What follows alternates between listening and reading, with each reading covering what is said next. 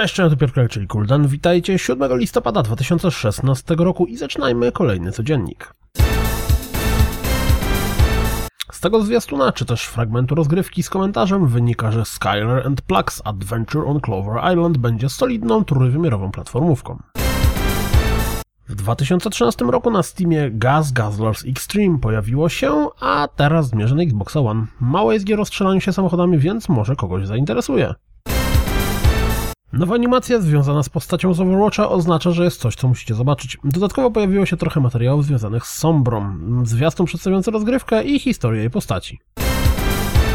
Zwiastunem zaprezentowano postać nekromanty, która w przyszłym roku zawita jako płatny dodatek do Diablo trzy. Dodatkowo do Diablo trzy zostanie dodany remake Diablo jeden, całe tristram łącznie z muzyką, a na konsolach w końcu pojawią się sezony.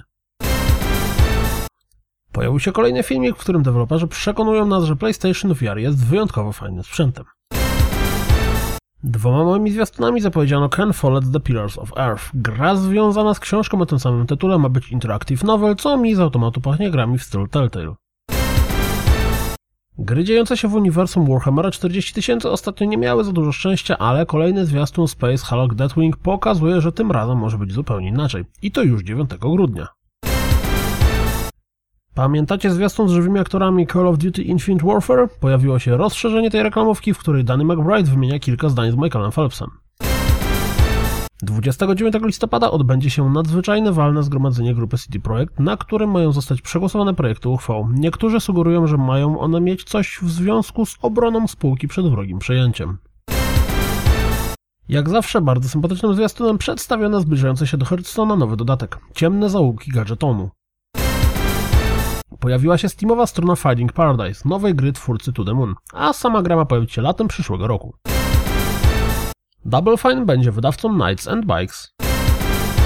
Overwatch dostanie nowy tryb gry, Arcade mode i dwie nowe mapy.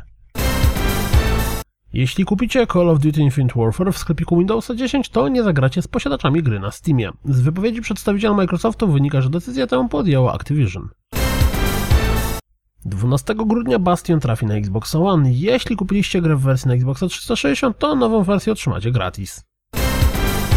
W grudniu do Battlefielda jeden dodana zostanie za darmo nowa mapa Giants Shadow. Pojawiło się piętnaście minut rozgrywki z Jakuzy sześć.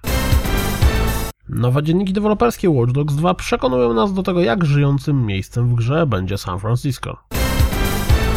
Nie załapaliście się do Batek Winta? To sprawdźcie te dziesięć minut rozgrywki. To wszystko na dziś, jak zawsze. Dziękuję za słuchanie, jak zawsze zapraszam na w w w kropka rozgrywkapodcast kropka p l. Jeśli doceniacie moją pracę, wesprzyjcie mnie na Patronite i mam nadzieję słyszymy się jutro. Trzymajcie się, cześć!